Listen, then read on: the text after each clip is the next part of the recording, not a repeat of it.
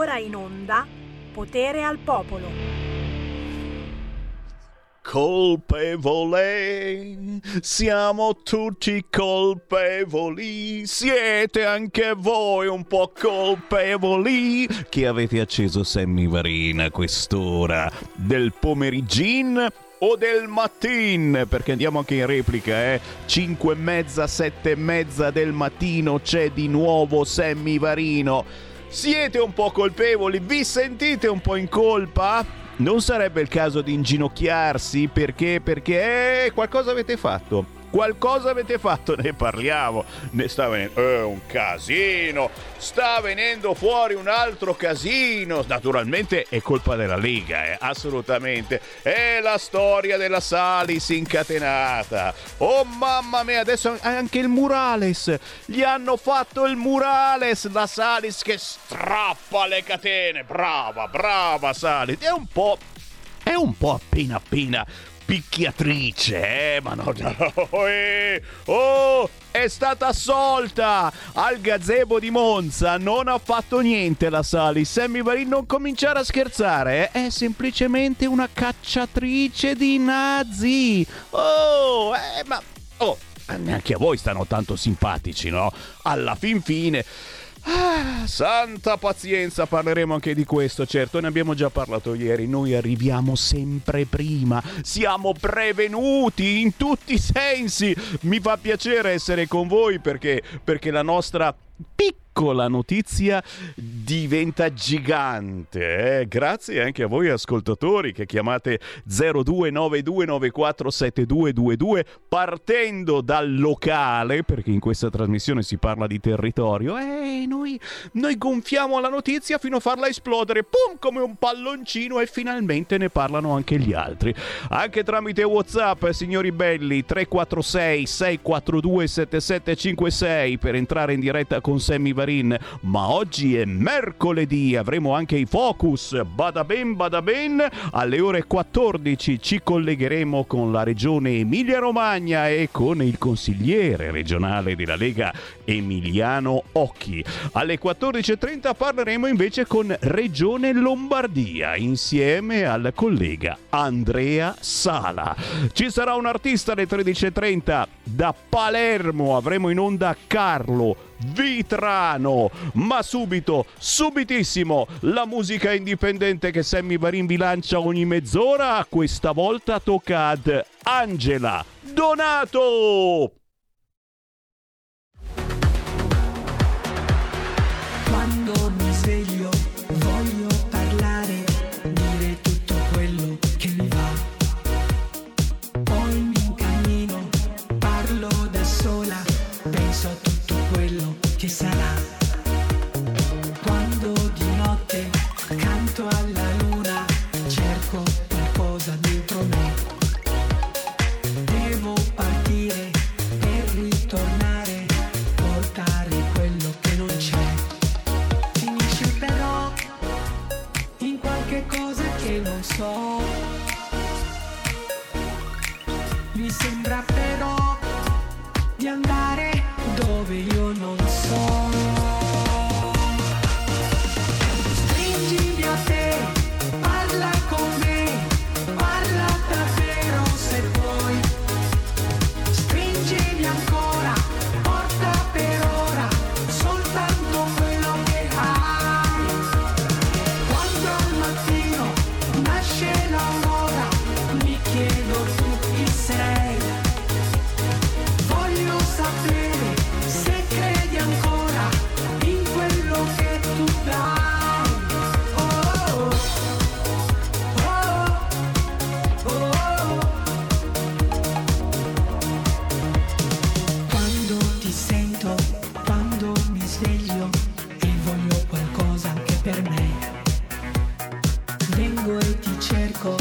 Vorrei capire, non so che cosa vuoi da me. Quando mi sveglio, quando ti sento e capisco che qualcosa è in me. Qui sta nascendo e sta arrivando, è qualche cosa che non c'è. Finisce però in qualche cosa che non so.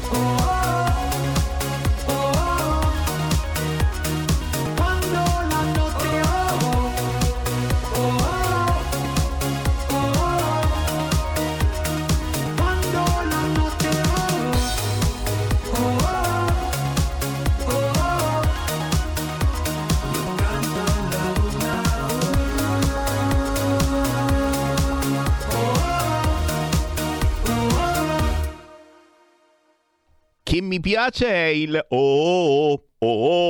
si intitola Quando di notte, la nuova canzone di Angela Donato. E lo sapete, signori, per essere trasmessi nella trasmissione di Sammy Varin bisogna essere sconosciuti ai più. Lei arriva da Genova, le storie, le sensazioni che i sogni ti lasciano al risveglio. È capitato sicuramente. Il bello di questi artisti che sono genuini e raccontano proprio parte della nostra vita. Quando ti svegli la mattina e c'è ancora il sogno addosso, per cui te lo senti addosso, stai ancora sognando, stai pensando quello che sognavi. Bella bella questa Quando di notte di Angela Donato, con il buon pomeriggio da parte di Sammy Varin. Potere al popolo, potere al territorio, potere a voi ascoltatori che potete commentare le notizie del giorno semplicemente chiamando questo numero 0292947222 oppure whatsappando al 346 642 7756, partendo chiaramente dai titoli dei quotidiani che avete sentito magari nella rassegna stampa di nostro direttore Giulio Cainarca. Il Partito Democratico invade l'Ungheria, questo è forse il titolo più potente, e tu dici ma che cacchio stai dicendo Sammy Varin? Beh, questa cosa della sinistra che prova a processare il nostro governo per le manette alla cacciatrice di nazi Salis. Ma la Meloni spiazza tutti e chiama Budapest. Già, poi proprio in queste ore stiamo scoprendo che anche Turetta in Germania fu arrestato in catene, è una cosa normale, e che abbiamo qui in Italia in carcere a vita decine di persone innocenti, forse anche quelli della strage di Erba, per cui siamo un po' tutti conciati male, ma la sinistra sta facendo un casino su questa roba della Turetta. Noi abbiamo già cominciato ieri perché ve l'ho detto, siamo troppo avanti, e oggi è scoppiato un ulteriore casino perché è arrivata la denuncia della Lega. La Lega su Ilaria Salis è in apertura proprio adesso sul sito del Corriere. A processo nel 2017 assaltò un nostro gazebo, ma irrompe l'avvocato della Salis. Fu assolta. È Salvini che ribadisce assurdo che faccia la maestra. Chiaramente abbiamo capito che questa Salis è poco militante di una certa parte politica, poco. Sul Corriere c'è il suo ritratto, il centro sociale Boccaccio, la laurea in storia, il corteo Antifa. Chi è Ilaria Salis? Chiaramente non può esistere che sia messa in manette, in catene, in guinzaglio in questo modo. La sensazione che abbiamo noi è che stia ancora una volta prendendo una piega un po' troppo politica questa situazione. Proprio mentre, vi ringrazio, stanno già arrivando i WhatsApp al 346 642 7756, mentre certamente ci sono i trattori alle porte delle nostre città, in tutta Europa ma anche qua in Italia stanno arrivando i trattori, e la polemica chiaramente è anche da questa parte. Il governo durissimo con i ragazzi di ultima generazione, solidarizza con gli agricoltori. Orrore, raccapriccio. Lo vogliamo dire ancora ai ben pensanti di sinistra che devono assolutamente strumentalizzare qualunque cosa? Questi agricoltori hanno detto che non vogliono bandiere, non hanno bandiere, li stanno tutti sulle balle, anche quelli della Coldiretti, tutti sulle balle li stanno. Noi però qui in questo governo abbiamo messo un ministero della sovranità alimentare. Abbiamo detto no ai cibi sintetici. La farina di insetti sì, ma la releghiamo in uno scaffale che non si veda troppo. Cioè non si può certo dire che siamo contro questa gente che sta manifestando, anche perché sta manifestando per delle colpe che arrivano da lontano. E allora partiamo proprio da questo, andando a risentire quello che ha detto poco fa Alessandro Morelli, che è sottosegretario di Stato. Qualche minuto da Facebook. un partito, un movimento vicino agli agricoltori, perché poi c'è il nord-est, la pianura padana, no? Che sono anche il nervo della nostra agricoltura. Le avete traditi? Ma mi permetterà, questi agricoltori si sentono traditi dall'Europa e mi dispiace dirlo, ma noi lo avevamo detto in tutte le salse, in tutte le lingue e mi permetterà ancora di dare uno spunto. La protesta in realtà è partita dalla Germania, cioè quel paese che poi si è allargata a macchia d'olio, e Polonia, ha avuto di più, anche Ungheria, insomma. Che dall'Europa ha avuto di più, quindi nel corso di questi anni. Quindi il fatto che parta proprio dalla Germania ci indica che finalmente anche in Germania si stanno rendendo conto di quello che l'Europa sta portando come conseguenze rispetto a delle scelte ideologiche, penso per esempio al Green Deal, che hanno delle ripercussioni pesantissime sulle nostre economie. Oggi parliamo del settore primario, cioè l'agricoltura, domani parleremo dell'industria, per esempio con il blocco, il bando del motore endotermico per tutti entro il 2035. Oggi parliamo quindi della prima cosa che ha un effetto immediato sulla propria economia di quel settore, cioè l'agricoltura. Domani, a causa delle scelte europee ideologiche e non di buon senso, si toccheranno anche interi settori industriali, l'industria pesante europea, penso appunto al tema dell'automotive che non a caso prima ho citato. Guardi, come lei sa, il governo in centrodestra è in carica da un anno. Tutta la politica del Green Deal è una politica che purtroppo l'Europa ha perseguito negli ultimi 10-15 anni. La Lega non è mai stata al governo in Europa, mai, e quindi noi lo dicevamo allora, lo diciamo adesso, l'auspicio è che con le prossime elezioni europee gli italiani si facciano sentire rispetto agli interessi, alla difesa e alla tutela degli interessi italiani, primo tra tutti, e questa, il caso degli agricoltori e in generale dell'agricoltura europea, ne è uno, perché mi permetterà, intanto è un problema culturale, e cioè ci dobbiamo anche noi come consumatori mettere il cuore in pace rispetto al fatto che bisogna fare anche delle scelte.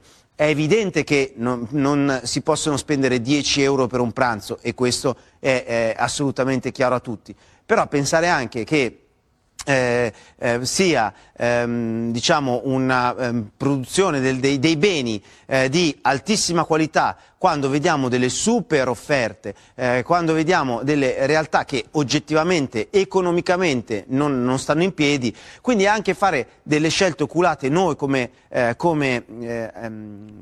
consumatori, certamente. Grazie ad Alessandro Morelli, chiarissimo. Quindi questa protesta riguarda un po' tutti noi anche, e forse dobbiamo davvero ricominciare a fare, come dice Sammy Varin ogni tanto, la spesa dal contadino, perché questi contadini non riescono più a vivere, non riescono più a guadagnare nulla dalle loro produzioni. Le mele praticamente gliele devi dare gratis, ci guadagnano pochissimo e poi il prodotto lievita, il costo lievita in maniera pazzesca.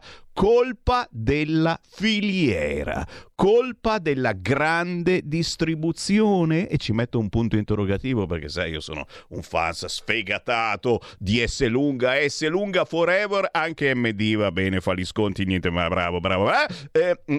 Come facciamo a fare la spesa dal contadino ogni giorno se il contadino al ghenò in questo momento non c'è proprio, nel senso che se ne sono andati e stanno protestando con i trattori? 0292947222, queste sono le primissime suggestioni che ci stanno arrivando dai nostri ascoltatori.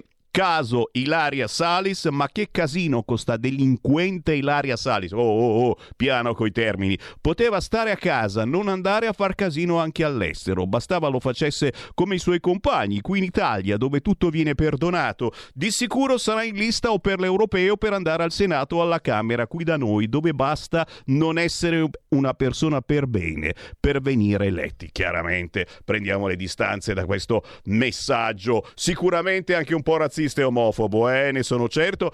Chiaro che qualcuno l'ha detto in queste ore, dici ma se te le vai a cercare vai in un altro paese a pestare qualcun altro, ma non potrebbe essere qualcun altro che l'ha pestato e non è stata lei, dobbiamo per forza dire che è stata lei? Assolutamente no, la verità come al solito sta nel mezzo e c'è anche un altro audio proprio su questo argomento, sentiamo Massimo Moletti. diciamoci la verità. C'è quell'altro. Scusate, interrompo questo e inserisco Moletti. Ciao Sammy, volevo dirti la mia sotto l'aspetto, una piccola riflessione. Il rispetto del detenuto ci vuole. La ragazza in Ungheria per me è esagerato, la catena ai piedi e il collare, le manette no. Poi voglio dire, non ho capito perché dopo un anno tirano fuori questa storia, magari per le elezioni europee, perché la sinistra è sempre in base alle votazioni. Però volevo dire che non so se in parti inverse con un estremista, magari un esponente di destra che è accusato di fare qualcosa contro la sinistra, con un governo di sinistra sarebbe stato aiutato come in questo caso. Ma lasciando stare questo, che sono parole che lo sappiamo, che non siamo tutti uguali, ma io mi ricordo, e questo non è stato mai, non ho mai sentito un esponente di sinistra esprimersi, quando è successo il caso Tortora, si aspettarono i giornalisti per farlo uscire e sfilare in manette, ma nessuno si strappò le vesti e nessuno chiese scusa dopo, come... E i casi, quello si professava innocente come questa ragazza, non c'erano prove evidenti come con questa ragazza, però la sinistra si strappa sempre le vesti. Lasciando stare tutto, bisogna aiutarla sta ragazza, però io vorrei anche che questi fatti vengano messi in risalto e fatti ricordare agli esponenti della sinistra, perché quello che mi dà fastidio è che io ho votato un governo di destra, non perché fosse succube della sinistra o con paura della sinistra, perché mi sembra che c'è un po' troppa paura di quello che pensa la sinistra, quindi secondo me forse quello che diceva Berlusconi, che hanno dei poteri e neanche loro sanno, questi di sinistra, non era troppo sbagliato. E grazie a Massimo Moletti. Come vedete, le meditazioni non mancano su questo e su altri argomenti. Il numero lo sapete, 346-642-7756, per dire la vostra su qualunque argomento vi abbia fatto sobbalzare sulla sedia.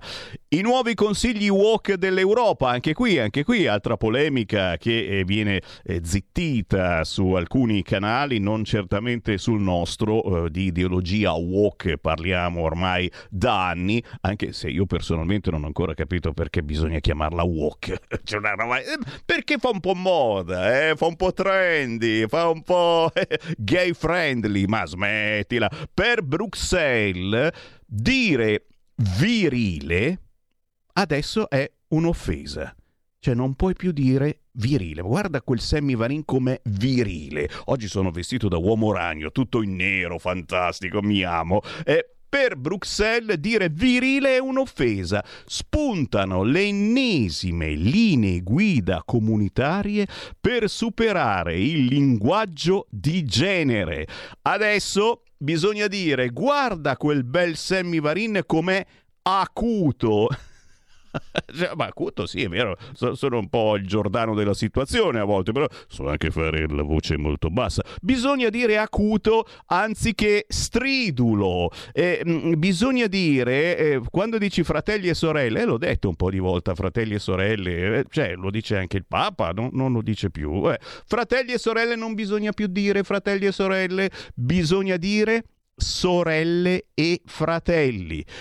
Oh santa pazienza, la religione woke contagia anche l'Unione Europea. Già sensibili al politicamente corretto, Bruxelles ha esortato gli europarlamentari ad abbandonare il linguaggio potenzialmente discriminatorio in nome dell'inclusività. L'European Institute for Gender Equality ha pubblicato un documento di 61 pagine, descrivendo in dettaglio il linguaggio inappropriato e suggerendo delle valide alternative in salsa gender. Ormai siamo alla follia politicamente corretta. Così Silvia Sardone su Facebook. E a proposito di Silvia Sardone, c'è forse un minutino ancora, certamente c'è una buona notizia su quello che è il taser, e quindi quest'arma di dissuasione tanto odiata dalla sinistra, perché insomma potrebbe dare anche un po' fastidio ai malviventi. Ascoltiamola. Del 1 aprile 2022 il sindaco Sala, a proposito del taser, affermava quanto segue. Sto parlando ovviamente del taser della polizia locale. Non voglio mai essere quello dei no, ma il buon senso e i nostri principi devono prevalere, e comunque sia chiaro che i vigili devono fare un mestiere diverso. era ovviamente stato tirato a giacchetta da quelli della sinistra e anche il Consiglio, no? Che aveva bocciato la sperimentazione delle pistole elettriche con la scusa degli eventuali danni sui movimenti, cioè perché nel dubbio, quando dovete decidere a che parte stare, state alla parte degli aggressori e non degli aggrediti. Beh, certo, diciamo che con le maggioranze che si sono susseguite a soldo, posso dire, o comunque asservite alle idee del centro sociali, era ovvia forse una dichiarazione del genere, però oggi, dopo diversi mal di pancia, il sindaco invece è pronto finalmente a dotare i vigili del Tese, dando ragione a noi che l'abbiamo sempre chiesto. Beh, meglio tardi che mai, come dire, anche perché prevenire magari qualche agente in ospedale penso che sia una cosa di buon senso. Arriveranno anche in città 150 nuovi militari per ovviamente presidiare tante zone calde, e anche qua la sinistra è costretta a riconoscere che le nostre ricette sono quelle vincenti, perché ora state decidendo di dotare la polizia locale Tese e anche di avere di buon grado i militari nelle nostre strade. E allora qua fatemi citare il buon Maiorino, no? Il candidato perdente alla presidenza di Regione Lombardia, quando pontificava che i militari a Milano non servivano nulla perché non eravamo a Beirut. Ecco, infatti, si è visto.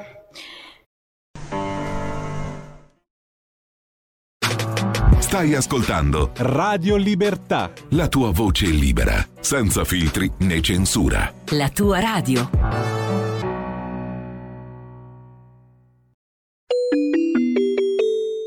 Qui Parlamento.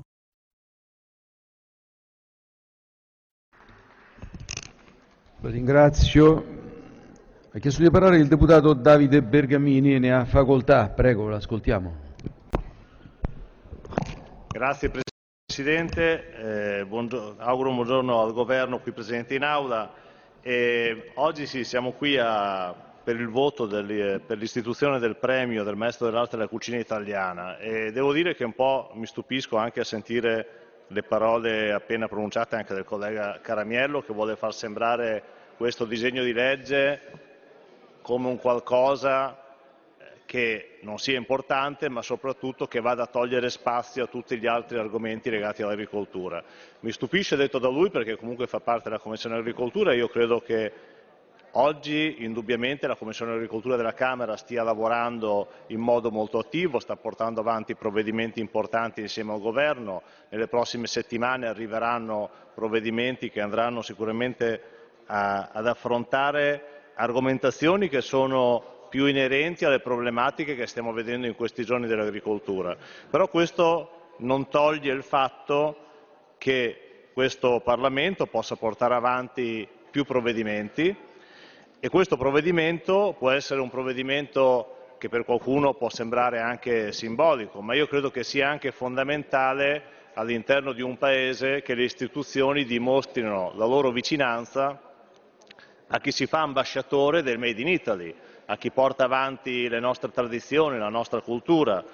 Io vorrei ricordare che l'indotto dell'enogastronomia in Italia nel 2022, da dati ufficiali, ha portato ha un valore di circa 30 miliardi di euro, solo l'enoturismo vale circa 2 miliardi e mezzo di euro. Quindi questo è un premio che è legato ad un mondo dell'enogastronomia, un premio che è legato alla valorizzazione dei nostri prodotti, conseguentemente a questo alla valorizzazione delle nostre imprese agricole, perché non dimentichiamoci che oggi non esistono grandi chef senza i prodotti dell'agricoltura italiana, che ha dimostrato in tanti anni da sempre e continua a dimostrare di produrre eccellenze che tutto il mondo ci invidia. Quindi non lo ritengo un premio fine a se stesso, ma credo che sia un premio che nasce proprio anche dalla nostra agricoltura, che produce da sempre ottime materie prime e che porta avanti tradizioni che è giusto restino intrinseche all'interno della nostra società.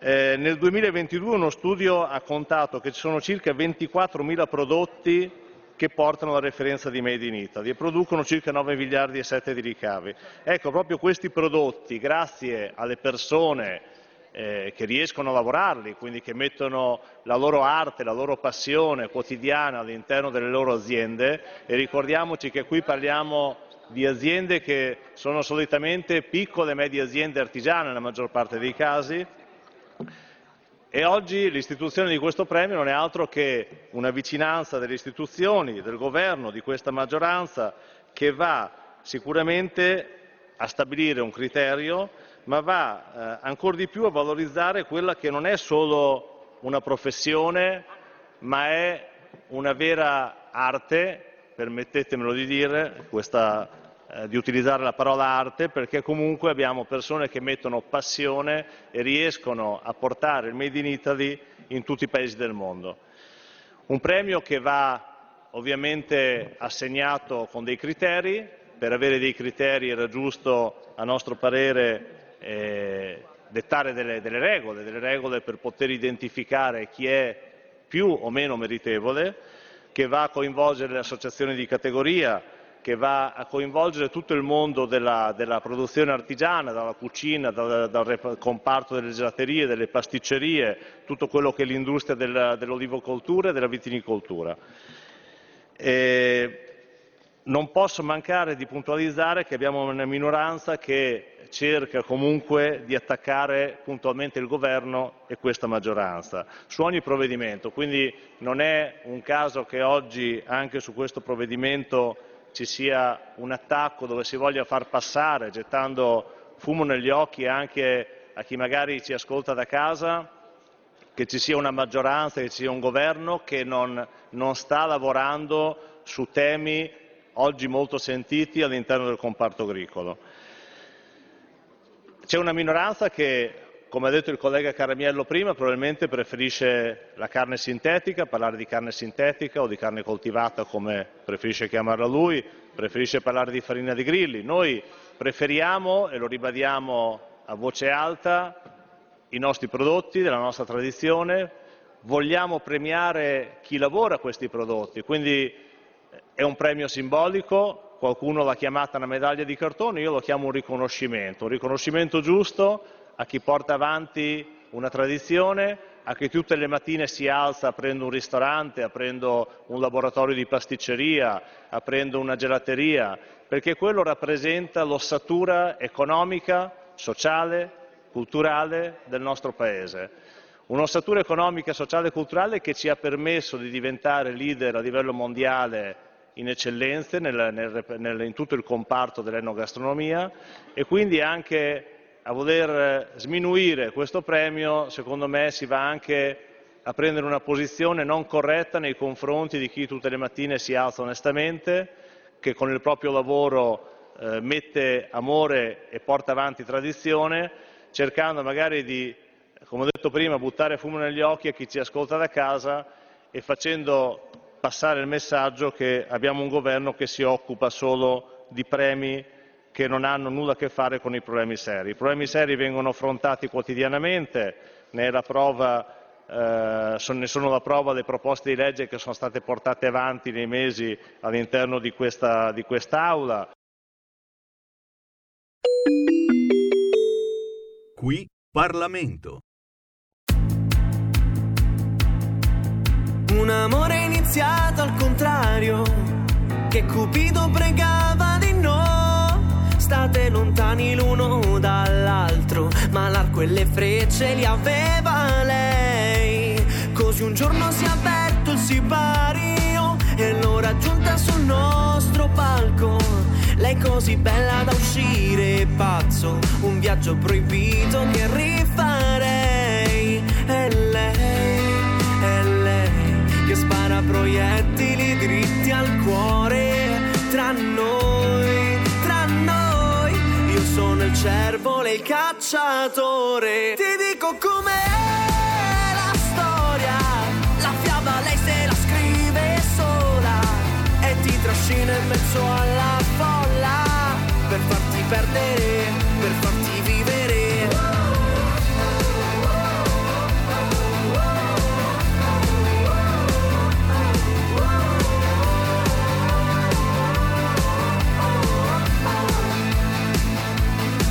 Non ha paura di chi c'ha davanti, mia Venere che gioca a scacchi, affila gli artigli e si prende il re. È lei che spara proiettili dritti al cuore. Tra noi, io sono il cervo, lei il cacciatore. Ti dico com'è la storia, la fiaba lei se la scrive sola e ti trascina in mezzo alla folla per farti perdere, per farti vivere. Com'è la storia, la fiaba lei se la scrive sola e ti trascina in mezzo alla folla per farti perdere, per farti vivere. Per farti perdere, per farti vivere.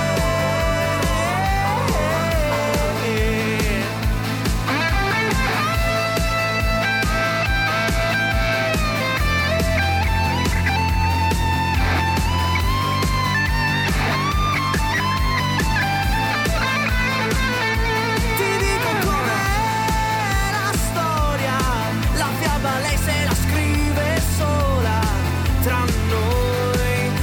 noi, io sono il cervo, lei il cacciatore.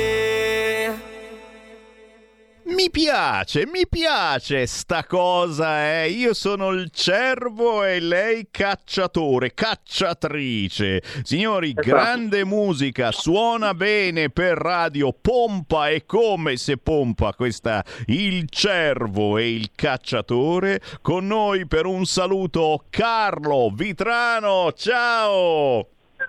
Buongiorno a tutti amici di Radio Libertà e grazie per l'invito. Uè, da Palermo, giusto?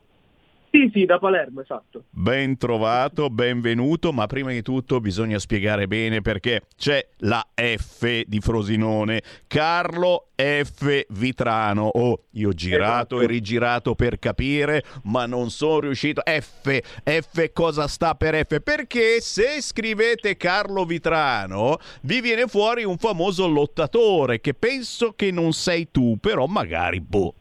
Vabbè, magari in un'altra vita avrei fatto il lottatore, però F, allora, sembra un po' banale come cosa, ma è la prima volta che mi si pone questa domanda. Vedi l'intelligenza quasi artificiale di Sammy Varin, ci arriva. Allora, la F puntata sta per il mio secondo nome che è Francesco. E la tengo puntata proprio come se fosse un alter ego, che diciamo è colui che fa musica, colui che fa uscire tutti i sentimenti, però lo tengo puntato in modo tale che rimane diciamo occulto, diciamo questo F. E quindi quando il DJ ti annuncia, come devo dire, Carlo F. Vitrano così oppure Carlo Francesco Vitrano? Carlo F. va benissimo, Carlo F. Vitrano va benissimo. Avete capito? Ma poi alla fine, ripeto, ognuno, la cosa bella del mio nome è che ognuno può pronunciarlo come vuole, quindi non crearti alcun tipo di problema. Oh, l'importante in questo momento è la canzone, un pezzone, esatto. Secondo me, questo Il cervo e il cacciatore di Carlo F. Vitrano da Palermo. Se lo cercate, esatto. Qualcuno di voi lo sta già cercando, lo so benissimo che siete curiosi, su Instagram hai scritto "Do voce ai tuoi pensieri". Sì, questa frase l'ho scritta più che altro perché quando scrivo principalmente cerco di creare un'empatia con chi mi ascolta. Scrivo per me stesso sulla base delle mie esperienze personali e cerco di arrivare a più menti e più cuori possibili, quindi in alcune canzoni scrivo di magari qualcosa che può far star male oppure un desiderio di libertà, come l'ho cercato io spero che con le mie canzoni possano ritrovarsi anche altre persone che ascoltano ad avere un appoggio, un aiuto o semplicemente ad apprezzare, ad ascoltare bene le mie canzoni. È minimo, questa è la magia di voi artisti. Racchiude praticamente questo. Gli artisti indipendenti sono sempre più genuini e infatti stanno arrivando già i WhatsApp al 346-642-7756 di qualcuno che magari c'è passato da una storia del genere, una storia turbinosa e passionale in cui... E cosa succede? Allora, diciamo che questa storia ha un po' un paradosso, nel senso che di solito è l'uomo cacciatore, questa diciamo leggenda dove l'uomo è cacciatore e la donna è la preda. In questo caso avviene il contrario, è la donna che non deve chiedere, è la donna che si prende l'uomo che diventa il cervo. Infatti nella canzone dico: io sono il cervo del cacciatore. E cavolo. Un amore iniziato al contrario. Che a noi non dispiace assolutamente. Un tempo si diceva ma facciamolo all'americana, no? Per cui insomma anche adesso ti sto parlando proprio dei tempi antidiluviani, quando si ballavano i lenti, a un certo punto c'era qualcuno che si ribellava dicendo: oh, facciamo che siete voi donne, voi ragazze che invitate noi uomini una volta tanto. Guarda che davvero era stupendo, a me non capitava mai, però stavo lì a aspettare prima o poi qualcuno, anche perché ero a fare il DJ, quindi col cacchio che arrivava qualcuno a farmi ballare non potevo. Scherzi a parte, il pezzo è veramente forte, potente, si vede insomma che ti sei appassionato, che vi siete appassionati, perché lo dico sempre, quando c'è la musica indipendente c'è una squadra, magari una squadrina, una squadretta, perché non si può fare robe importanti, produzioni stratosferiche, ipercostose eccetera, ma ti accorgi da queste piccole cose di come avete trovato la quadra e siete riusciti a fare un prodotto che suona bene. Esatto, a proposito di squadra ci tengo tengo a ringraziare la coautrice, nonché penna di questa canzone, che è una grandissima artista, nonché la mia fidanzata. Dai, la cacciatrice! Esatto, si chiama Vandra, in asta Vandra, diciamo nella vita normale si chiama Francesca Tambara, con lei ho avuto il piacere di collaborare durante l'anno da alcune delle mie canzoni, diciamo che lei è il mio riferimento per quanto riguarda la scrittura e la composizione dei brani.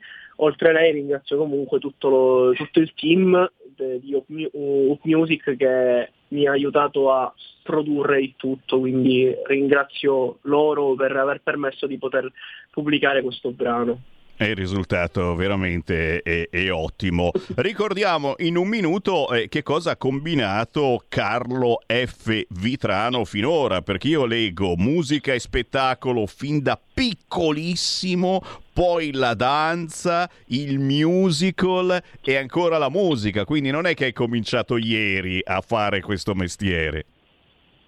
Allora, diciamo che a livello artistico è stato sempre qualcosa che veniva da dentro, qualcosa di innato, perché fin da piccolo ho sempre avuto come un magnete che attira a sé il metallo. Per me il teatro principalmente è stato un magnete che mi ha attratto da lui. Cioè, fin da piccolo, protagonista nelle recite, poi ho fatto parte di una compagnia teatrale quando ero molto molto piccolo, e quindi diciamo che il palco è come se fosse casa mia.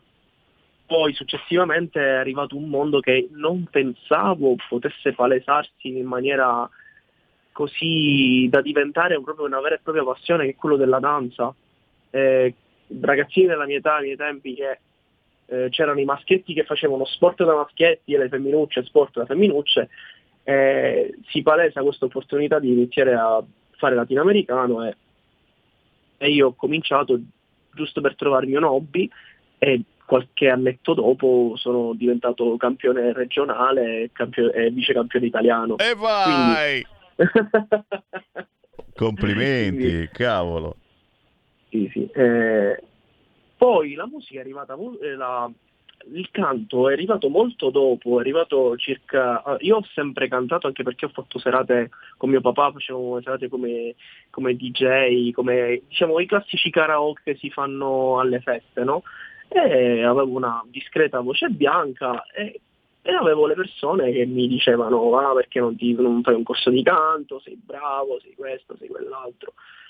Dopo avermi, diciamo, tartassato a dovere, ho deciso di iscrivermi a un'accademia e fortunatamente dopo un po' di tempo sono riuscito a trovare un grande vocal coach, che ne approfitto, se mi sta ascoltando, di salutare Pietro Lo Piccolo, è un grandissimo vocal coach che si è preso cura della mia voce finora, tra l'altro da farmi fare complimenti pure dall'otorino, alla foniatra che mi ha detto hai delle corde vocali perfette,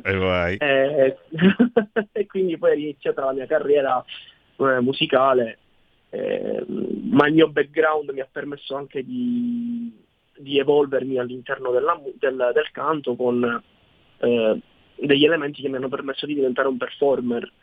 Quindi sul palco diciamo che mi so muovere, diciamo che grazie a questa preparazione sono l'artista, tra virgolette, perché non sono io a dirlo, sono gli altri a dirlo, sono l'artista che sono oggi. E signori, questa è la storia, la bellissima storia di Carlo F. Vitrano, ma ripeto, può essere la storia di uno di voi e magari di vostro figlio o di vostro nipote. Quando vedete che si hanno queste passioni, cercate di farle coltivare, portatele avanti. Va bene giocare al pallone, vabbè, ci mancherebbe altro, però queste sono passioni che inseriscono un altro modo di comunicare, un modo nuovo, a volte molto molto potente, molto più potente di quello che utilizziamo noi normalmente. Quindi ben venga portare avanti queste passioni, ben venga Il cervo e il cacciatore, questo pezzo di Carlo F. Vitrano che sta girando in rotazione anche qui su Radio Libertà.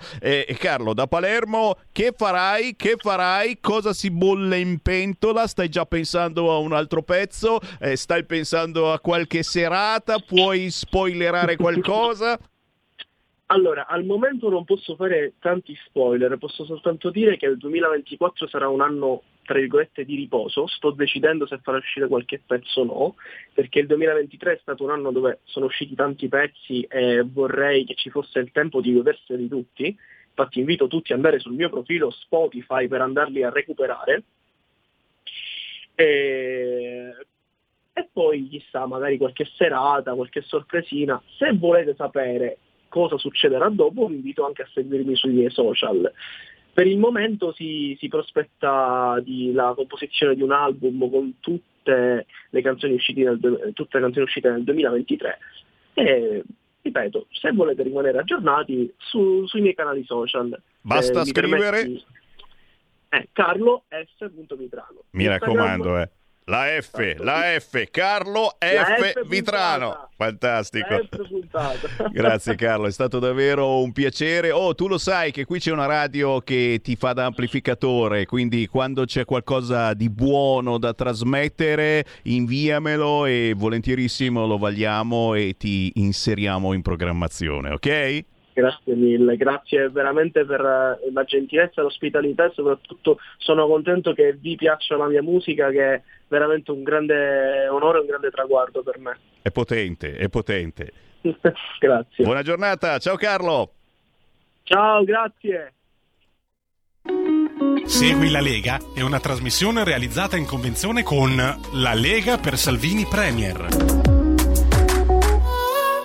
A me piace quando poi trovi un artista che parla, che di solito becchi artisti che ti fai domanda, dico sì, no, no, se questo parla, mi fa piacere. 13.52, riapriamo le linee. Chi vuole parlare con me? 0292947222, ma poi tra 5 minuti avremo anche il Focus Emilia-Romagna e poi alle 14.30 il Focus Lombardia. Intanto sono i giorni della merla, sì, vi eravate dimenticati, i giorni più freddi dell'anno, e siccome questa radio è storicamente una radio che parla tutti i dialetti, come minimo c'è una meditazione, una bella filastrocca che mi ha inviato Maria Carla Pozzi e che io vi faccio ascoltare in dialetto bustocco. Cos'è il dialetto bustocco? Quello di Busti Grandi, Busto Arsizio. Siamo in provincia di Varese, a 2 passi dall'aeroporto Malpensa. Senti qua l'audio. I tridi da Merla. S'acchunta che na ölta i merli i fussa mia negar teminchè, ma ciar, quas bianchi, tema fioca. I ultim tridi da genar, però, genu giun fregiu, da che calgea anca ios. Alghea giazzu da partutto, ma incitantu chi strai da neantuc quatai, e vegi o mandon e pisciniti e a mia bon da sta in pe, e sigutena scarliga, a risciu da fasmadar bon. S'acchunta donca che anca sti poriusei, a merla con i soffiuiti, con il fregio che indica il fasea, per cercare da quatarsi un po' e da scudarsi un cicinen, i fussandei dentari in d'un camen, dua sotto al ghiappizzo un fuoco per scudare ca e chica che adentar. All'estensci che i merli, da quel di là, dopo tridì che resta in dul camen, con il fiun che ne ha su bel negar, candinu i fua, e ananca lui tic negar, temain quei capodumide a mo in che. Brava Maria Carla, è i dì della merla, è giustamente il merlo. Perché è nero il merlo? Avete capito qualche cosa? Non lo dico chiaramente a chi ormai non parla più neanche una parola di lingua lombarda e c'ho la lacrimuccia. 0292947222 in diretta e senza filtro, questa è Radio Libertà. Pronto? Pronto, sono io. Buona. Anch'io non ho capito tante cose. Ma tante. Sono tante cose che non ho capito. Comunque, non so io, perché non capisco perché la Vana Marchi, Don Nascimento, tutta quella gente lì, comunque l'abbiano messa al fresco, perché comunque faceva un lavoro che non era tanto corretto. E non capisco perché padre Livio e la sua ciurma di Radio Maria, che fanno lo stesso lavoro di Vana Marchi, non li vadano ad ammanettare, insomma, non li portino via, insomma... Che, insomma, ma è chiara la faccenda. Sono i misteri della Repubblica Italiana. Questa è la Repubblica Italiana.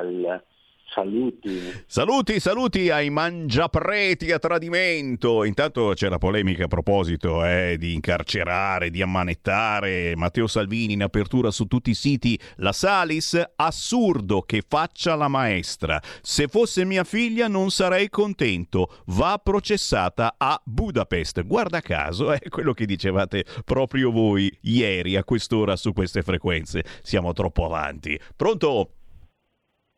Buongiorno signor Sammy Lisetta. Ciao. Ho avuto un'idea, è già in commercio, però io vorrei dare appunto un'idea, ripeto, al nostro governo che dovrebbe tener conto, signor Sammy, la questione giovani. E secondo me sono loro la nostra risorsa per il futuro, eppure, signor Sammy, lasciamo che se ne vadano all'estero a cercare miglior fortuna. In un anno hanno fatto la valigia 36.000 giovani, ripeto, 36.000 giovani, in gran parte laureati e diplomati. Un drenaggio, dico io, di competenze che fa male al Paese e che nessuno si preoccupa di fermare. Perché i giovani così maltrattati non si ribellano, signor Semmi? Il loro, dice il Censi, è un dissenso senza conflitto, non lottano contro le ingiustizie, vanno via in silenzio. Paghi meno di 9 euro l'ora per un lavoro precario, perché i giovani dovrebbero rimanere qui a fare la fame? E allora, signor Semmi, a che serve fare più figli se non gli si riconosce dignità? Tutto qua, la salute e buona giornata. E come sempre voi ascoltatori siete avanti e questa è una problematica che ci poniamo tutti noi che siamo stati coraggiosi e abbiamo deciso di lasciare qualcuno su questa terra. Che faranno i miei figli e probabilmente andranno a lavorare all'estero, tu dici. 0292947222. Intanto arrivano le smentite dell'avvocato della Salis, lo sapete, di Monza, e pare che avesse assassinato un gazebo della Lega, quindi c'era un po' anche una scelta ideologica, o son fascisti o son leghisti, finiscono inisti. Non è vero niente, non ha saltato il gazebo nel 2017 a Monza. Ilaria Salis fu assolta, neanche il PM chiese la condanna. E allora chiaramente io sono per la verità che sta sempre nel mezzo. diciamo che sta prendendo una connotazione pochino politica questa cosa della Salis, senza naturalmente far finta di niente, che vederla in manette col guinzaglio con tutte ste robe, qualcuno dice è stata una provocazione dell'Ungheria, e qui giustamente ci casca l'asino, perché comunque l'Ungheria si sa ha delle usanze, delle situazioni politiche un po' tutte sue che noi non condividiamo assolutamente. Disabilità, ne parleremo domani, giovedì in diretta. Bella invece questa notizia: si è insediato un tavolo tecnico al lavoro per migliorare l'accessibilità e la mobilità, un importante tavolo tecnico sulla disabilità tra Matteo Salvini e la grandissima Alessandra Locatelli. Avremo certamente modo di parlarne domani alle 13, perché domani alle 13 abbiamo mezz'ora riservata proprio alla disabilità. Che cosa sta succedendo sul fronte trattori e soprattutto che cosa succede a Bruxelles. 30 secondi di Alessandro Panza proprio dal Parlamento di Bruxelles. Sentite un po' che cosa dice e che cosa racconta. Aspetta, che do l'audio. Vedere? Questa mattina nell'Europarlamento di Bruxelles ci sono le transenne con filo spinato. Prevista una manifestazione degli agricoltori e diciamo che forse qua dentro qualcuno inizia ad essere seriamente preoccupato delle proteste che stanno dilagando in tutta Europa. Cioè, capito, al posto di ascoltarli a Bruxelles mettono i cavalli di Frisia per bloccare i trattori. Una chiamata, pronto? Ciao Sammy, domanda su Gigi. Guarda, veramente io ti sento tutti i giorni, ma ti senti quando parli, veramente. Cioè, te praticamente sei allusorio, dici ma quella lì di sinistra, ma noi non la vogliamo in catena. No, tu la vorresti in catene a pale acqua, a frustate, come i tuoi radioascoltatori. No, ridi, è vero. Poi stamattina Pellegrini, e deve stare di molto attento, ma non è una minaccia, ha dato già la sentenza come manettare i leghisti al tempo proveniente di Tangentopoli. Puoi dire a Pellegrini di stare molto attento quando proveniente, voi siete garantisti, invece di garantismo una bella cippa che voi andate già a dire no, è lei che ha picchiato. Quindi leghisti, fatevene una ragione, tanto tra un po' il vostro Orban e lo metteranno lì, voi siete come Orban, li volete vedere tutti a marcire da quelli che arrivano coi barconi e te ci godi come il Cruciani della situazione. Vorresti fare il Cruciani ma non ci riesci. Devo dire che Cruciani è nato con me, ecco, posso tirarmela, perché io sono arrivato prima di Cruciani a fare radio, poi è arrivato lui e ha imparato da me, e infatti se cercate Sammy Varin la zanzara scoprirete voi giovani che è passato da me prima che da ogni altro. Però ragazzi, è il bello, siamo una radio che si chiama, com'è che ci chiamate? Radio Libertà. Siamo liberi di dire ognuno il proprio parere, con rispetto, certamente qui c'è rispetto per una persona che sta soffrendo in carcere in modo duro, con schiavettoni, con queste cose brutte attaccate, ci mancherebbe altro, ma la verità sta sempre nel mezzo. A tra poco, restate lì. Segui la Lega è una trasmissione realizzata in convenzione con La Lega per Salvini Premier. Stai ascoltando Radio Libertà, la tua voce libera, senza filtri né censure, la tua radio.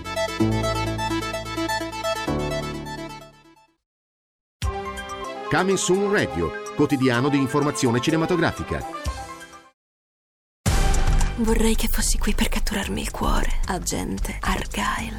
Più grande è la spia. Chi sono quelle persone? Più grossa è la bugia. Sono vere spie. Quello che hai scritto nel tuo libro è reale. Dal regista di Kingsman. Quindi danno la caccia a me. Argyle, la superspia. Dal 1° febbraio al cinema. L'8 febbraio arriva nelle sale italiane la sorprendente nuova versione di un grande classico del cinema mondiale. Facciamo vedere che quello è il nostro posto. Un film intenso, gioioso ed emozionante. L'incredibile storia di 3 donne coraggiose che hanno dovuto lottare per i loro diritti.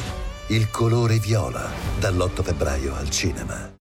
Officine Ubu presenta Una bugia per due, una graffiante commedia francese che ti farà ridere e riflettere. La malattia ti ha permesso di fare carriera. Ora i tuoi ti amano e hai anche trovato una ragazza. Ti conviene continuare a mentire. Scopri come una bugia può cambiare tutto. Una bugia per due, dal 1° febbraio, solo al cinema. Qui Parlamento. C'è una minoranza che, come ha detto il collega Caramiello prima, probabilmente preferisce la carne sintetica, parlare di carne sintetica o di carne coltivata come preferisce chiamarla lui, preferisce parlare di farina di grilli. Noi preferiamo, e lo ribadiamo a voce alta, i nostri prodotti, della nostra tradizione, vogliamo premiare chi lavora questi prodotti, quindi è un premio simbolico. Qualcuno l'ha chiamata una medaglia di cartone, io lo chiamo un riconoscimento giusto a chi porta avanti una tradizione, a chi tutte le mattine si alza aprendo un ristorante, aprendo un laboratorio di pasticceria, aprendo una gelateria, perché quello rappresenta l'ossatura economica, sociale, culturale del nostro Paese. Un'ossatura economica, sociale e culturale che ci ha permesso di diventare leader a livello mondiale in eccellenze in tutto il comparto dell'enogastronomia, e quindi anche a voler sminuire questo premio, secondo me, si va anche a prendere una posizione non corretta nei confronti di chi tutte le mattine si alza onestamente, che con il proprio lavoro mette amore e porta avanti tradizione, cercando magari di, come ho detto prima, buttare fumo negli occhi a chi ci ascolta da casa e facendo passare il messaggio che abbiamo un governo che si occupa solo di premi che non hanno nulla a che fare con i problemi seri. I problemi seri vengono affrontati quotidianamente, ne sono la prova le proposte di legge che sono state portate avanti nei mesi all'interno di quest'Aula, come voglio ricordare la proposta di legge sulla gioventù, sull'impresa agricola giovane, la proposta di legge che ha fermato la distribuzione, il commercio della carne sintetica che avrebbe penalizzato molti dei nostri allevatori ed un comparto economico molto importante. E proprio a fronte di questo vogliamo ribadire come gruppo Lega che esprimeremo un voto favorevole, proprio perché noi siamo convintamente dalla parte degli agricoltori, siamo assolutamente a fianco dei prodotti del Made in Italy, vogliamo che le nostre aziende vengano premiate e con questo porteremo avanti in tutte le sedi, dalle commissioni all'interno di quest'Aula, provvedimenti che non sono solo un premio, che a mio parere però è giusto riconoscere, ribadisco, a chi sta portando avanti con professione, con passione, con cuore questo tipo di attività lavorativa, e porteremo avanti insieme a questo anche tutte quelle istanze che gli agricoltori ci stanno facendo in questi giorni, perché è risaputo da tutti, in tutte le sedi opportune, con massima serietà, massimo ascolto, cercando di individuare più risorse possibili per far fronte a quelle che sono le richieste che ci stanno facendo. Grazie. Qui Parlamento. Mi lasciata all'improvviso, non riesco più a dormire. Esci dai miei sogni, voglio solo ripartire. Voglio andare avanti, un po' come hai fatto tu. Prima andava tutto bene, ora invece non lo è più. Non riesco a non pensare, le promesse che mi hai fatto erano tutte bugie, non do il cuore a nessun altro. Mi hai promesso di cambiare, più volte ci ho creduto, ci siamo detti addio, non togliermi il saluto. Era sempre il solito cliché, tu ridevi di me, io piangevo per te. Era sempre il solito cliché, tu venivi da me solo per bere un caffè. Tornare indietro e ricominciare, riempivi le giornate senza te, io non so.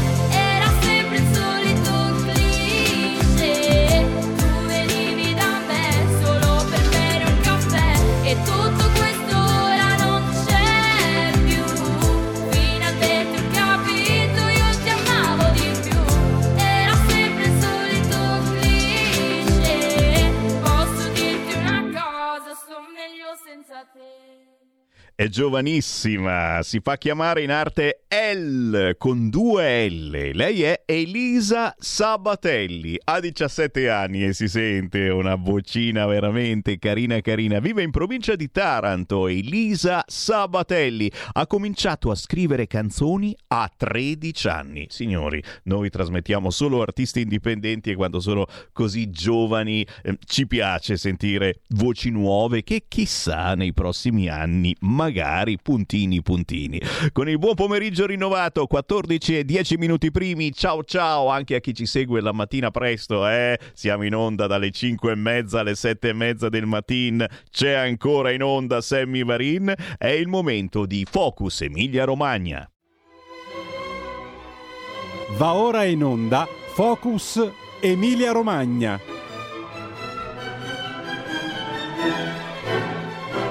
Ed è bello collegarci ogni giorno con un territorio diverso per commentare le notizie locali e non soltanto, salutando tutti i gruppi Lega sul territorio, quelli che magari non si sono ancora fatti avanti. Contattate Radio Libertà, scrivete a sammy.varin@radiolibertà.net e troviamo spazio anche per voi.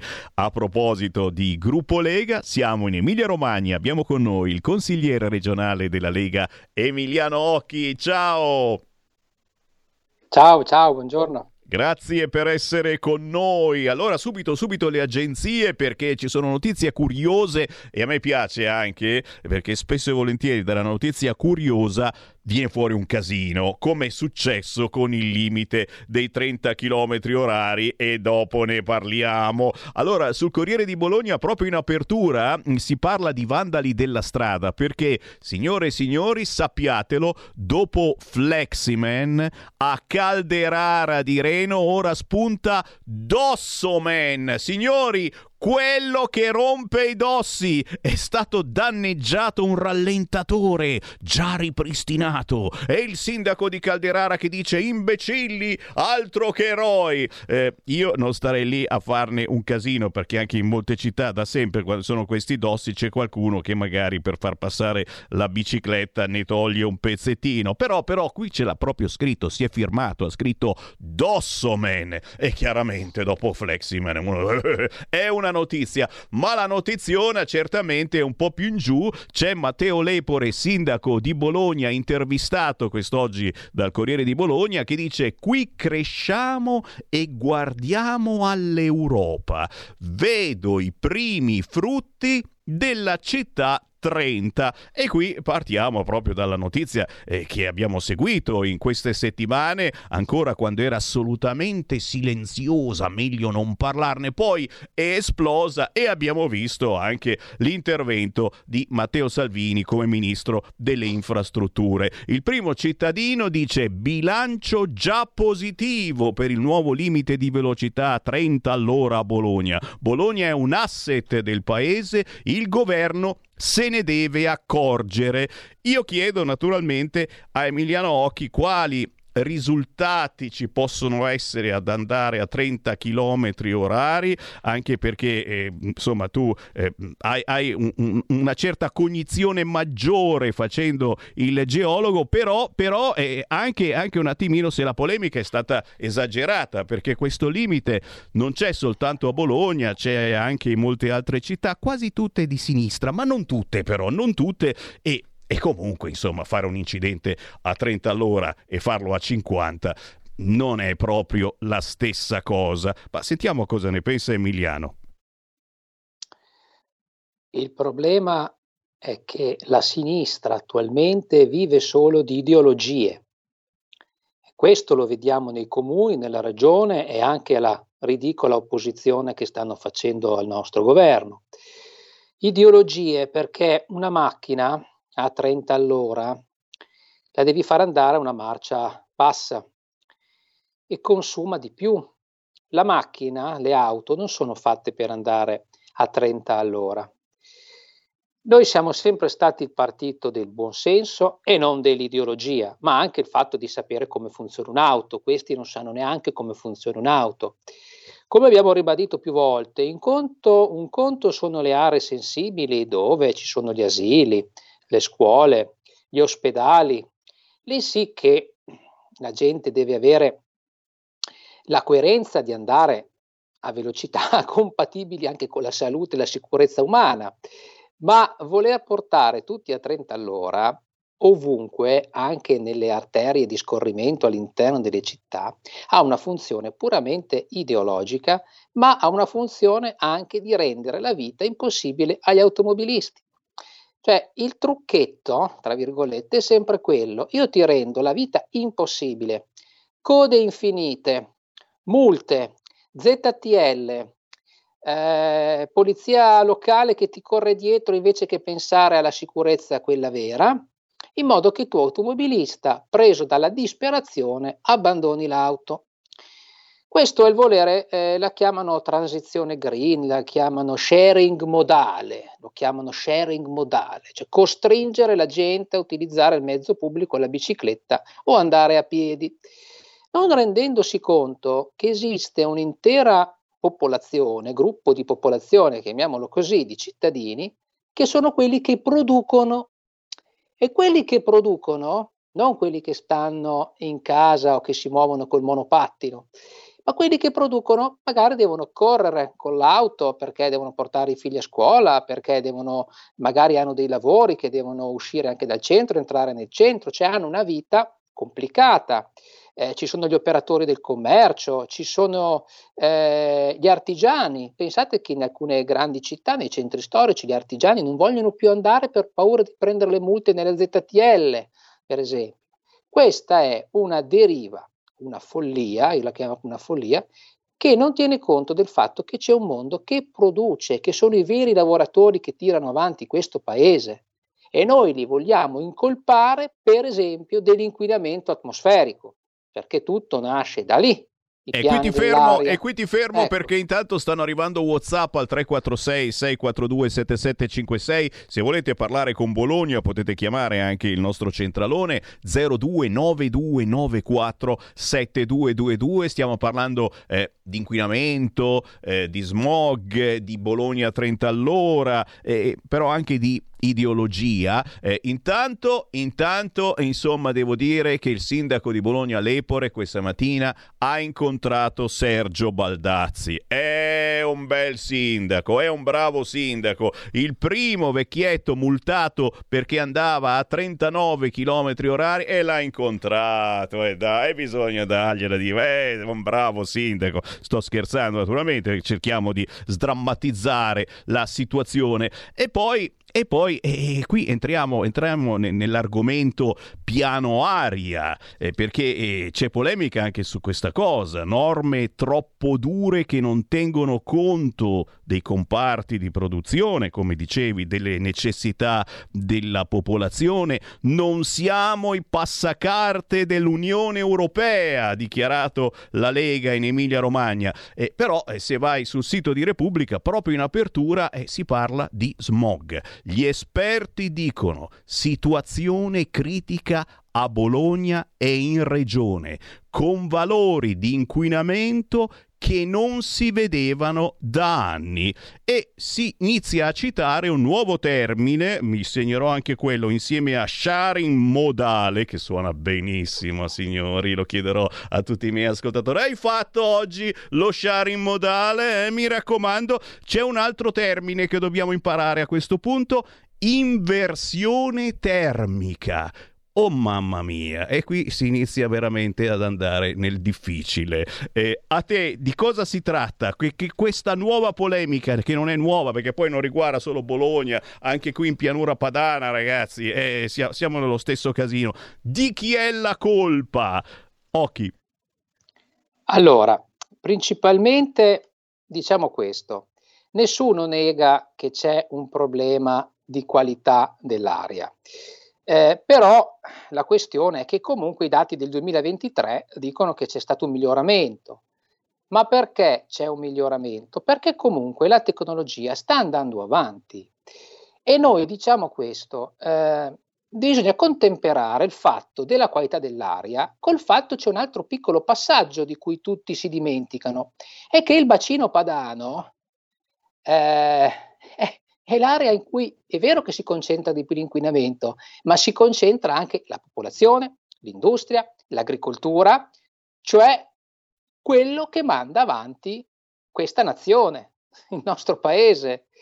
E quindi voler colpire le aziende agricole, la mobilità dei cittadini, il riscaldamento, le biomasse, per esempio la legna è quella che le popolazioni hanno sempre utilizzato per scaldarsi.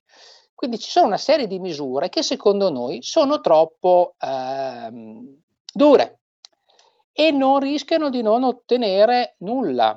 Magari ottengono invece di colpire delle fasce sia di popolazione ma anche di industria e di agricoltura che hanno tutti manifestato la loro contrarietà a queste misure. Ma qual è il problema ancora maggiore? Che sono tutte misure imposte. Per questo noi diciamo siamo i passacarte, perché ormai tutte queste misure sono decise da delle direttive europee che non dipendono più dai singoli stati e neanche dalla politica locale. Noi invece dobbiamo ribadire, l'ho ribadito ieri nel mio discorso che ho fatto a commento dell'approvazione del piano dell'aria, la Lega ha votato contro, ma per un motivo proprio politico. Noi dobbiamo rivendicare il fatto che la politica deve contemperare tutte le esigenze.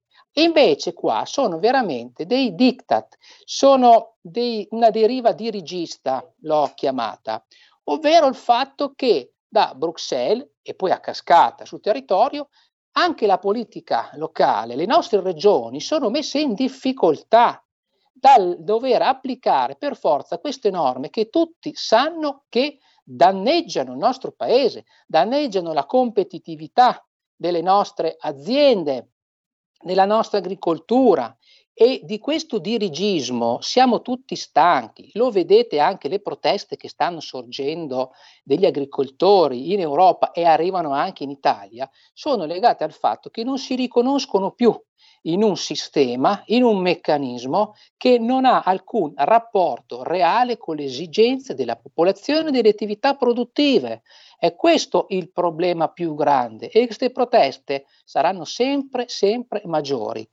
E noi, ricordiamoci sempre, si vota tra pochi mesi alle elezioni europee, dobbiamo far sentire la nostra voce tramite il voto. Ormai si decide tutto a Bruxelles. I governi nazionali sono sempre più legati a norme che sono scelte da altri. Quindi sono misure che non hanno alcun interesse se non quello di mettere in difficoltà. Poi la qualità dell'aria, il tema esiste, ma noi diciamo lasciamo che la tecnologia migliori, le auto stanno migliorando, le aziende, le nostre aziende hanno fatto tanti sforzi per migliorarsi. E perché andare a colpire ancora di più? Che siamo già in difficoltà con una competizione internazionale con gli altri stati europei. E questo, secondo me, che va un po' messo in risalto. Non solo dire la qualità dell'aria è un problema, quindi misura 1, misura 2, misura 3, misura 4, avanti così. Bisogna ragionare in maniera diversa. Sì, queste scelte drastiche ci siamo già passati, mi scrive qualcuno via WhatsApp per altre argomentazioni più sanitarie. Prendiamo una chiamata 0292947222, sentiamo cosa hanno da dire i nostri ascoltatori. Pronto? Ciao Sammy, sono Mauro di Reggio, saluto anche Occhi. Ciao. Che fa il geologo, come hai detto tu. Sì. No, vedi, c'è una cosa. Se solo ci ragioniamo un attimo, nel 2007, con la crisi che c'è stata 2007-2008, il 25% delle aziende hanno chiuso. Abbiamo perso il 25% della produzione industriale. Io abito nella prima periferia di Reggio Emilia.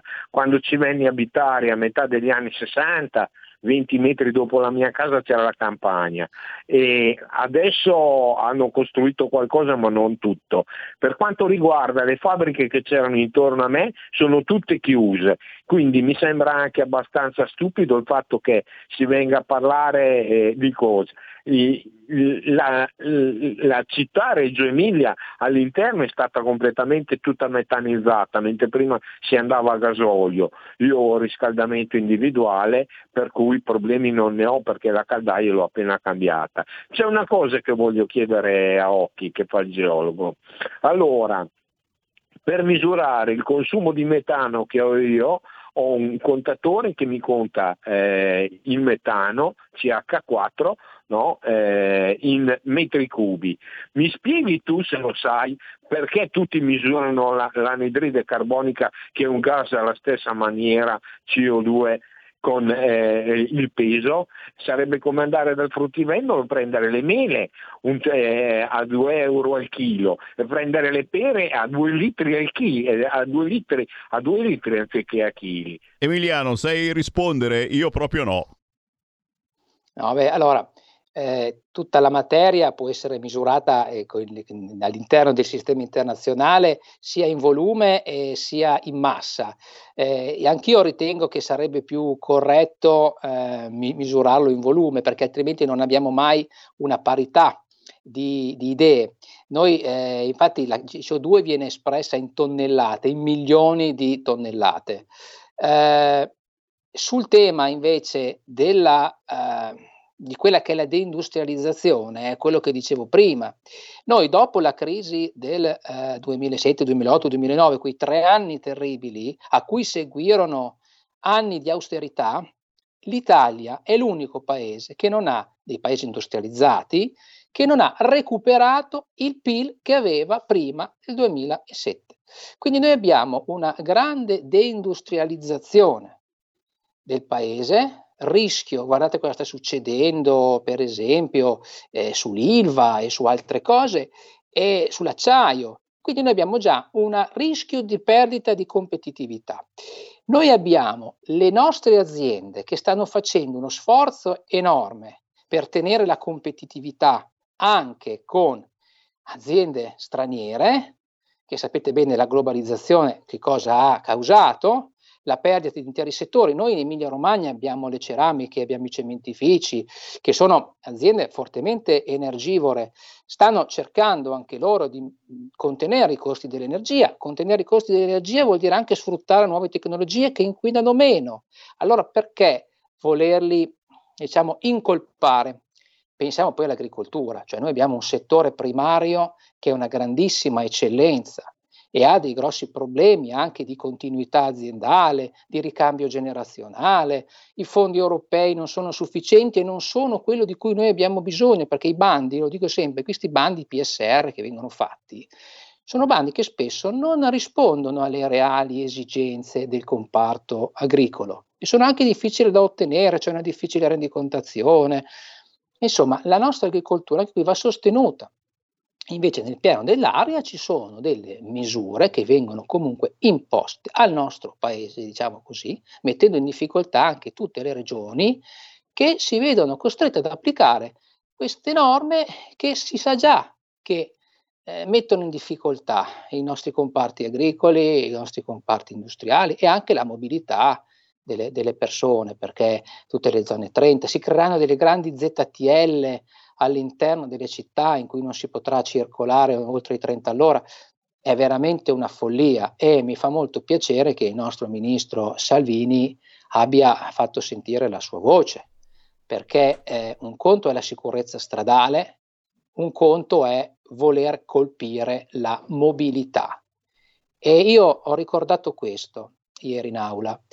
Poi pensate la sinistra, che è quella che dovrebbe tutelare i lavoratori, il mondo operaio, no? La sinistra del mondo operaio. Voi pensate che l'operaio ha potuto aumentare la sua libertà proprio quando negli anni 50-60 ha potuto permettersi l'automobile e ha potuto muoversi in libertà. Questa è stata una grande conquista per il mondo operaio e mi stupisce che la sinistra non si ricordi di questo. E vogliamo anche parlare delle disparità che si creano in territori. In Piemonte, in Lombardia, in Veneto, in Emilia-Romagna io non posso circolare con un Euro 3, un Euro 4 diesel e magari nelle Marche lo posso fare. Questa è una disparità. Una persona che ha più di 70 anni, che fa pochi chilometri, viene costretta a cambiare l'auto e magari non la cambierebbe. Anche qua abbiamo chiesto una deroga sopra i 70 anni, per almeno 70 anni, ci è stata negata. Queste sono grandi disparità che si creano sempre contro i ceti più bassi.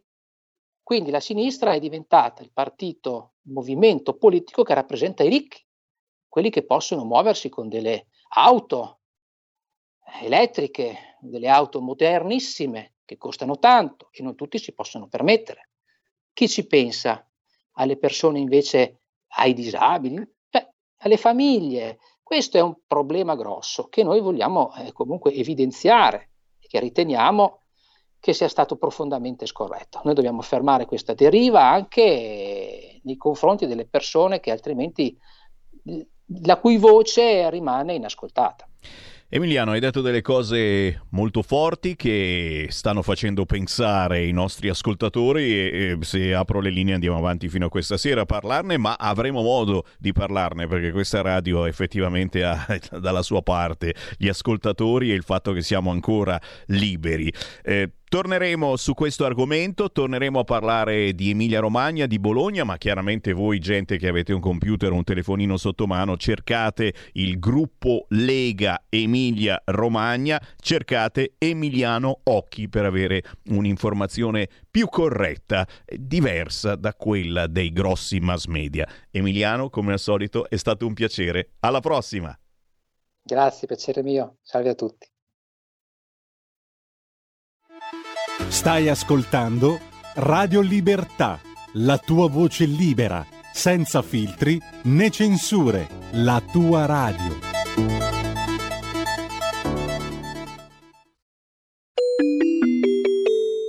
Qui Parlamento. La parola al senatore Paganella. Grazie Presidente, con questo provvedimento voluto dal Ministro Valditara si interviene in modo concreto in una sfida strategica per il nostro Paese, per il suo tessuto produttivo e il suo sistema formativo. Dobbiamo ammettere infatti che il nostro sistema formativo al momento non è sempre in grado di formare adeguatamente proprio quelle professionalità che sono maggiormente richieste dal nostro sistema produttivo che eccelle per caratteristiche di innovatività e di intraprendenza note in tutti.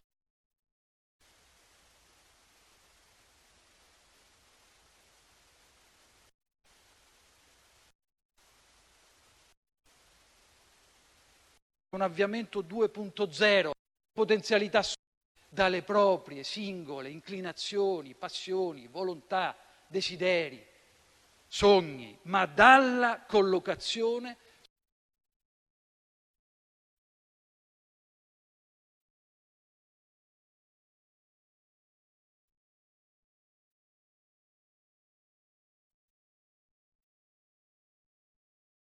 e della quale detiene tuttora il record di marcature con 208 reti, contribuendo nella stagione 69-70 alla vittoria del primo e unico scudetto della squadra.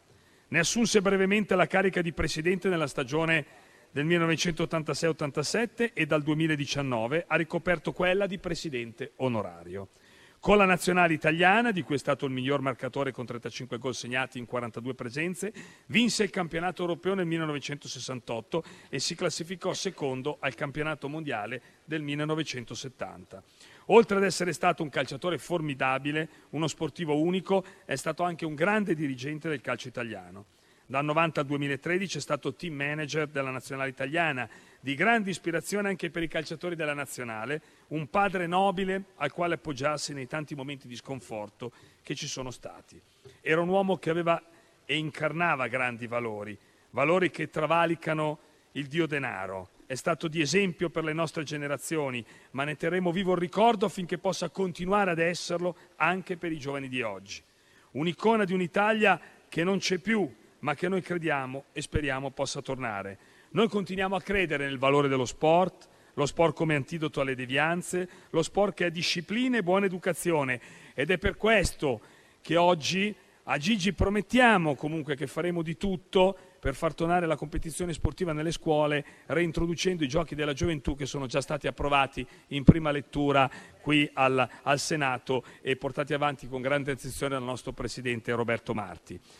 Il gruppo della Lega Salvini Premier, Partito Sardo d'Azione, porge le condoglianze alla sua famiglia e a tutti coloro che lo hanno amato. Grazie. Qui Parlamento.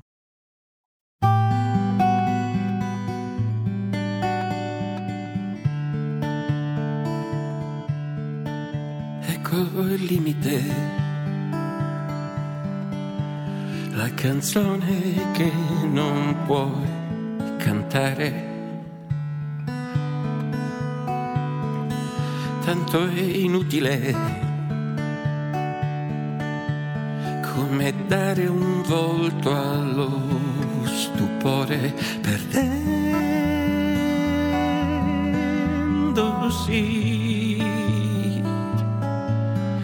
in parole.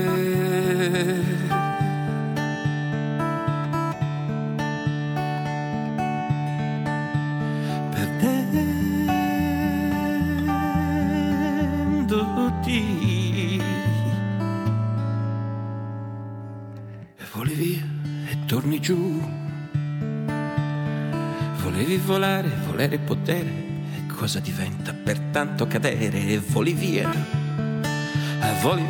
poi torni giù, volevi volare all'improvviso, resta una fitta l'altezza del cuore, il peso sopra il petto che non ti fa respirare e che chiami amore.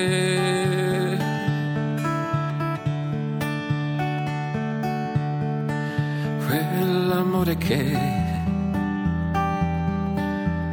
canzone che non puoi cantare,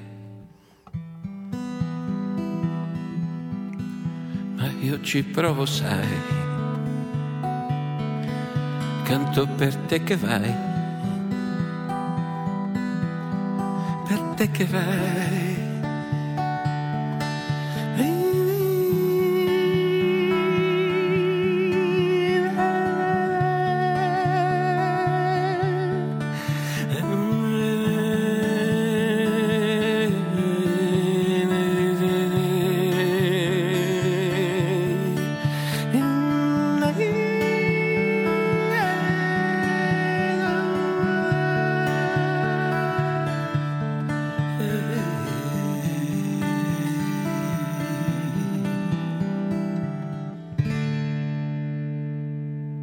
Ogni tanto ci imbattiamo davvero in personaggi dalla caratura importante, importantissima. Lui si chiama Andrea Andrillo, premio della critica e miglior testo del premio Andrea Parodi. Fa musica, fa colonne sonore dalla Sardegna.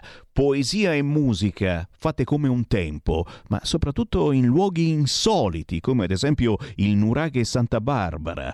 Da cercare, da seguire, Andrea Andrillo con la canzone Canto per te che vai, per chi ama la Sardegna chiaramente, per chi ama anche la lingua sarda, e preparatevi perché ci sarà un duetto pazzesco in questo Sanremo la prossima settimana, non oso pensarci, chissà che cosa non gli diranno, ma è Mahmood che ha voluto questo duetto con i tenores, mamma mia, taccio di infinite cose. Alle 14.38 ben ritrovati su Radio Libertà, Sammy Varin, potere al popolo e potere al territorio, e parliamo con Regione Lombardia.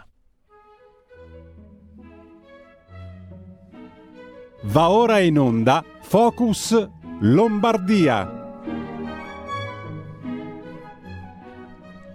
Sempre grazie ai gruppi Lega sul territorio, ogni giorno ci colleghiamo con un territorio diverso e siamo qui a commentare le notizie locali e nazionali insieme a voi ascoltatori che potete chiamare 02 9294 7222 oppure inviare un messaggio WhatsApp al 346 642 7756. Con noi il consigliere regionale della Lega Andrea Sala. Ben ritrovato Andrea.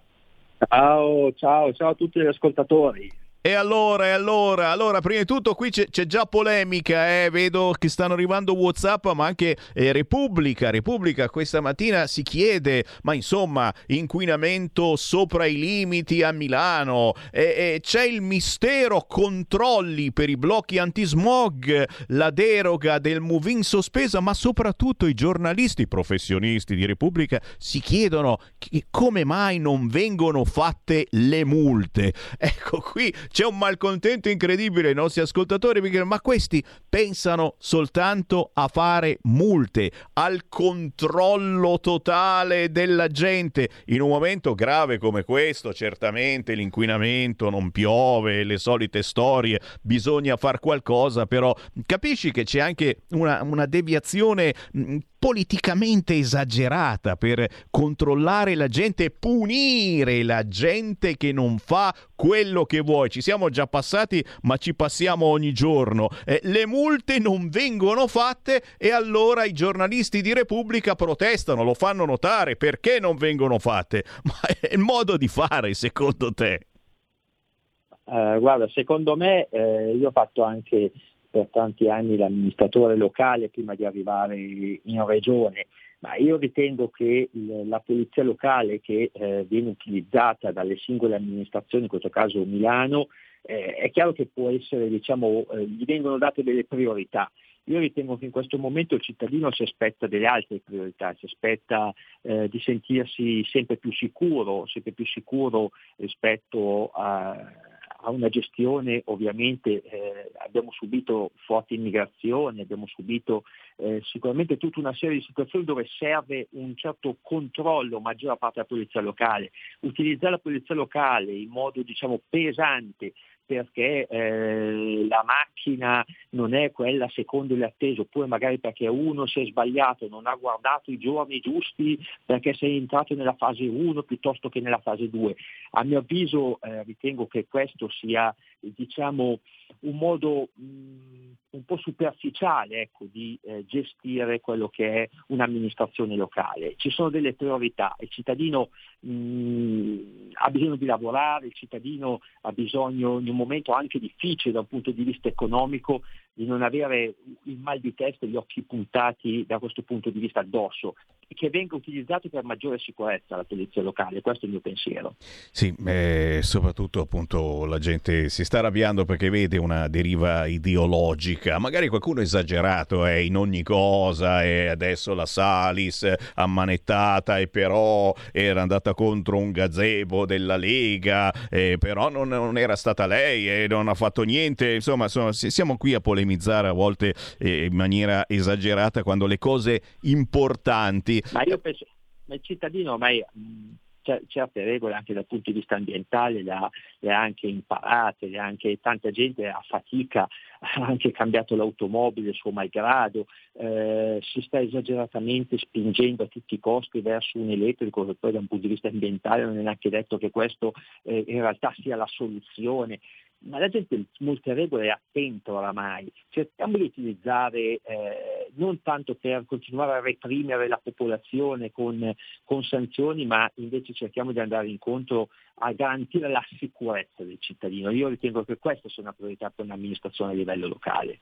È vero, e per i cittadini la sicurezza, e poi in una città come Milano, è assolutamente basilare, e si sa, la gente ha paura e hanno dovuto correre ai ripari anche i nostri amministratori. Ma intanto arrivano WhatsApp che riguardano proprio a proposito la mobilità. Tu ti occupi in Regione Lombardia anche di infrastrutture e proprio di Trenord. Qualcuno mi ricorda il titolo di Repubblica dell'altro giorno, Trenord, la rabbia dei pendolari lombardi, scriveva Repubblica. E qui naturalmente parliamo di Regione Lombardia, che è una regione assolutamente avanti, purtroppo per le altre regioni e fortunatamente per noi che ci viviamo, ma si sa, insomma, qualche pecca c'è sempre. In questo caso il caso della Milano Mortara, ad esempio, al centro di critiche, ma parallelamente lo sforzo di Regione Lombardia per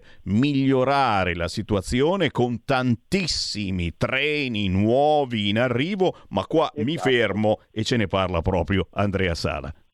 Allora, dobbiamo innanzitutto fare una premessa molto veloce ma fondamentale. La Regione Lombardia ha cominciato negli ultimi anni a sostituire e a comprando direttamente nuovi treni. I treni nuovi ci sono tre tipologie di treni, quelli più ambiti conosciuti sono i Caravaggio, e ne sono già stati immessi 79, 40 donizetti e 25 colleoni. Sono praticamente treni nuovi che per un totale di 144 sono stati immessi fino, diciamo, ad ora. Sono in arrivo 45 nuovi nel 2024 per arrivare al famoso totale di 215 nel 2025. Poi tutta la Lombardia praticamente ha i treni nuovi. Treni nuovi cosa significa? Significa che sicuramente una puntualità maggiore viene sicuramente, diciamo, non dico garantita, ma viene sicuramente ipotecata.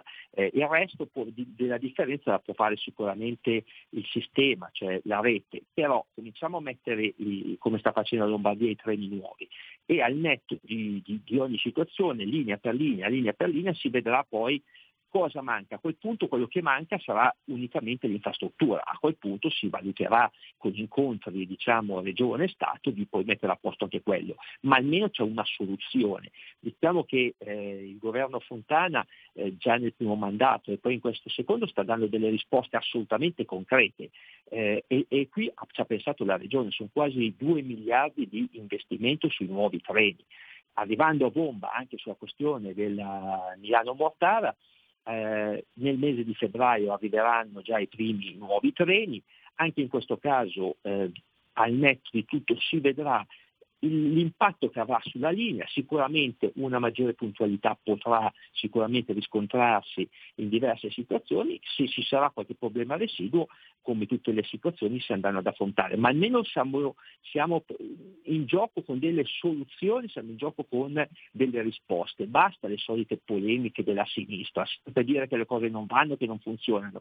Qui si è messo mano al portafoglio in regione, si sta lavorando concretamente, si sta lavorando con RFI, con il Ministro delle Infrastrutture, si cerca di fare un lavoro di tutta maglia regione e Stato per dare finalmente delle soluzioni. Lamentarsi è giusto, perché, diciamo, stimola quello che è dall'altra parte il cercare di rendere le cose efficienti, ma poi le cose devono essere fatte dalla politica dando delle soluzioni, bisogna rimboccarsi le maniche, cosa che la regione negli ultimi anni ha fatto, e pian pianino queste situazioni sono convinto che andranno assolutamente a posto. 346-642-7756, questo è il numero per inviare WhatsApp in diretta qui in redazione a Radio Libertà. Con noi il consigliere regionale della Lega Andrea Sala. A proposito di responsabilità, e chiaramente molti ascoltatori ancora ci chiedono l'autonomia differenziata, a proposito di polemiche che ancora proseguono sui quotidiani e soprattutto da parte di politici del Sud. Come la si spiega? Noi qua in Lombardia l'abbiamo votata l'autonomia, così come in Veneto, così come la vogliono in altre regioni, non soltanto del nord. Ma io ti chiedo, Andrea Sala, come la spieghiamo questa autonomia differenziata? Si aggiunge anche la parola differenziata a chi ci ascolta dalla Lombardia, ma soprattutto a chi ci ascolta in altre regioni d'Italia, magari al centro e al sud, perché quello che si sta scrivendo sui quotidiani è che ancora una volta si divide l'Italia, ci sarà la secessione, ci saranno i ricchi e poveri, che ci sono a Sanremo la prossima settimana, non vedo l'ora di ascoltarli. La verità dove sta, Andrea? Allora, guarda, io ti posso dire che l'autonomia differenziata innanzitutto non è né più né meno che un'attuazione già previsto dall'articolo 116 e 119 della Carta Costituzionale. Di fatto si va in alcune materie a dare la gestione di settori dello Stato come istruzione, ambiente e beni culturali, non so, la tutela della salute, alle regioni. Questo cosa significa in termini pratici? Significa la possibilità di avere vicino proprio la gestione, quindi si può misurare come il governo che sta più vicino al cittadino, che il cittadino misura direttamente perché elegge i propri rappresentanti, e questo gli rende questi servizi con le semplificazioni, con l'efficienza. E quindi c'è, nel vero senso del federalismo, c'è la possibilità che a regione per regione possa misurare ad un livello in cui può toccare con mano se le cose vengono veramente gestite bene o gestite male.